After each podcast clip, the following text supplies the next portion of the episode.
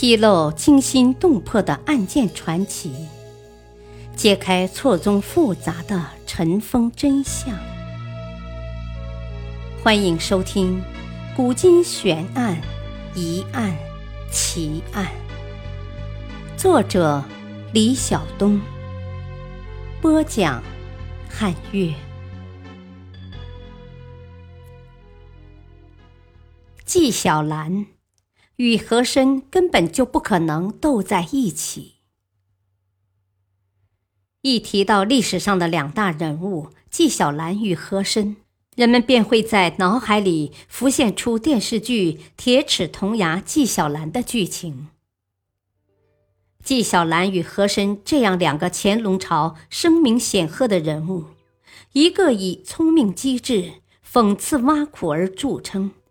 一个以老谋深算、贪婪成性而闻名，而巧合的是，纪晓岚做和珅的下属长达十多年，于是民间一直流传着有关于他们的智斗故事。而历史上纪晓岚与和珅的真实的关系到底如何呢？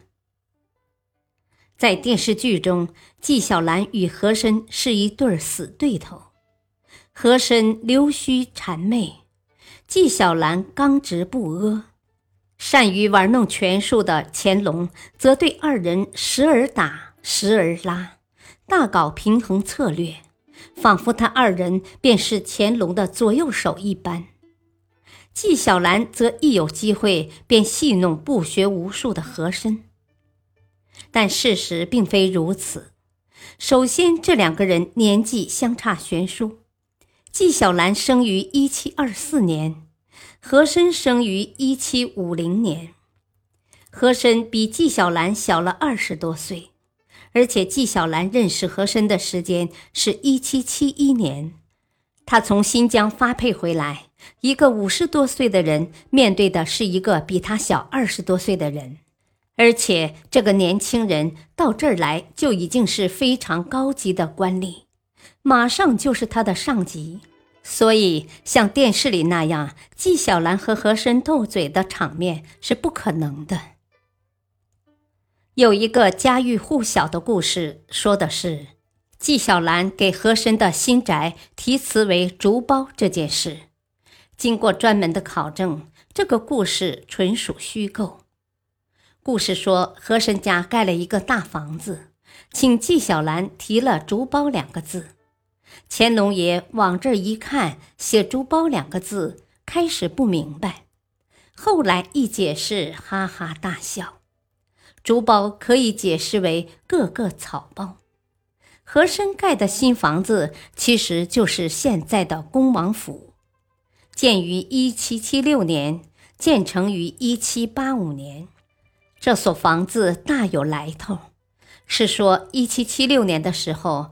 和珅五岁的儿子与乾隆皇帝五岁的小女儿石格格两个人订婚，这所恭王府就是给和珅的儿子以后的驸马盖的，不是给和珅自己盖的。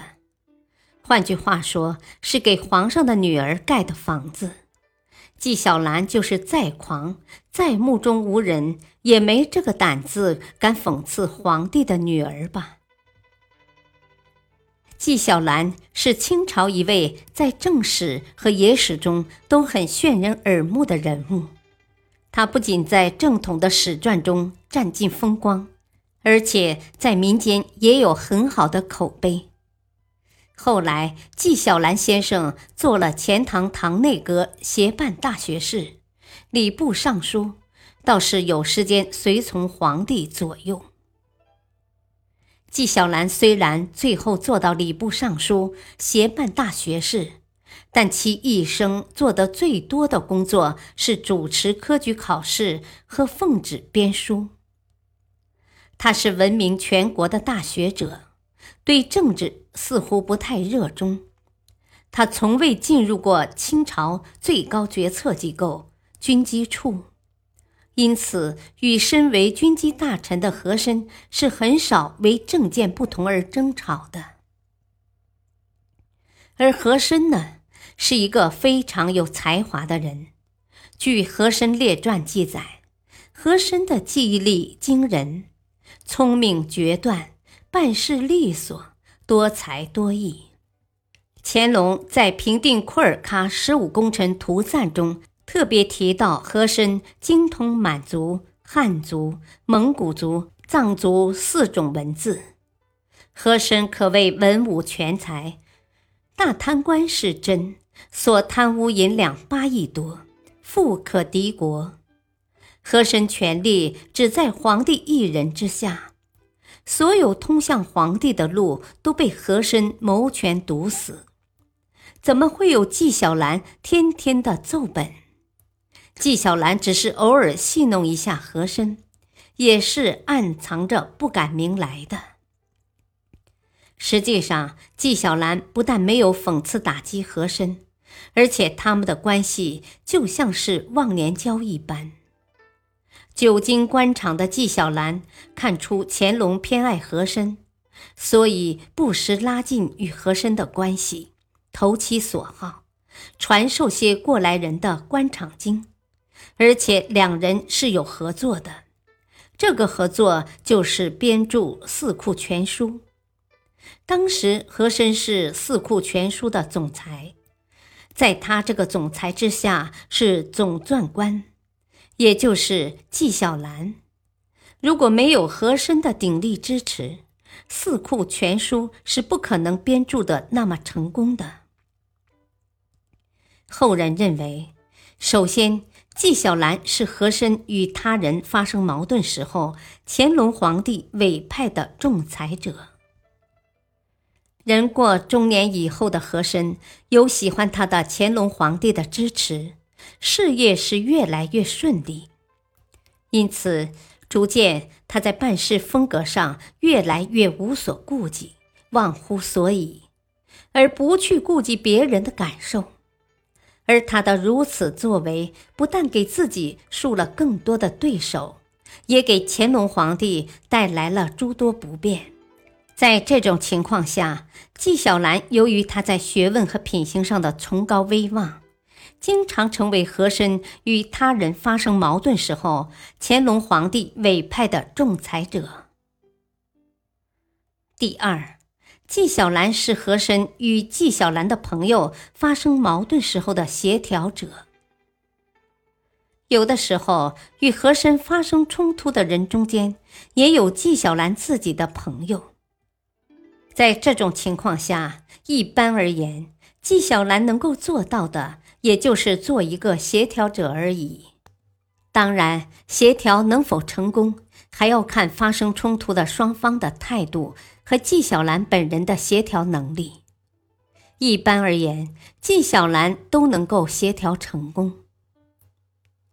据朝鲜李朝实录记载，嘉庆四年（一七九九年），前来中国朝贡的朝鲜使臣徐有文回国报告时说：“和珅专权数十年，内外诸臣无不屈走，唯王杰、刘墉。”董诰、朱圭、纪云、铁宝、玉宝等人终不依附。正因为如此，嘉庆处死和珅后，吴省兰等依附和珅的人都受到了不同程度的处分，而纪晓岚却安然无恙。由此可见，纪晓岚虽不热衷于政治，但对于政坛的风风雨雨也有清醒的认识。嘉庆十年（一八零五年），纪晓岚病逝，嘉庆派亲信大臣往殿查酒，赏银五百两治丧，释文达，并亲自撰写祭奠文和御赐碑文，高度评价了纪晓岚的一生。历史话外音。影视作品毕竟是影视作品，不要把这种艺术形式等同于历史事实。当我们真正想要认识并评价某一历史人物或者史实时，就需要自己去研习历史，才会有较为客观公正的评价。感谢收听，再会。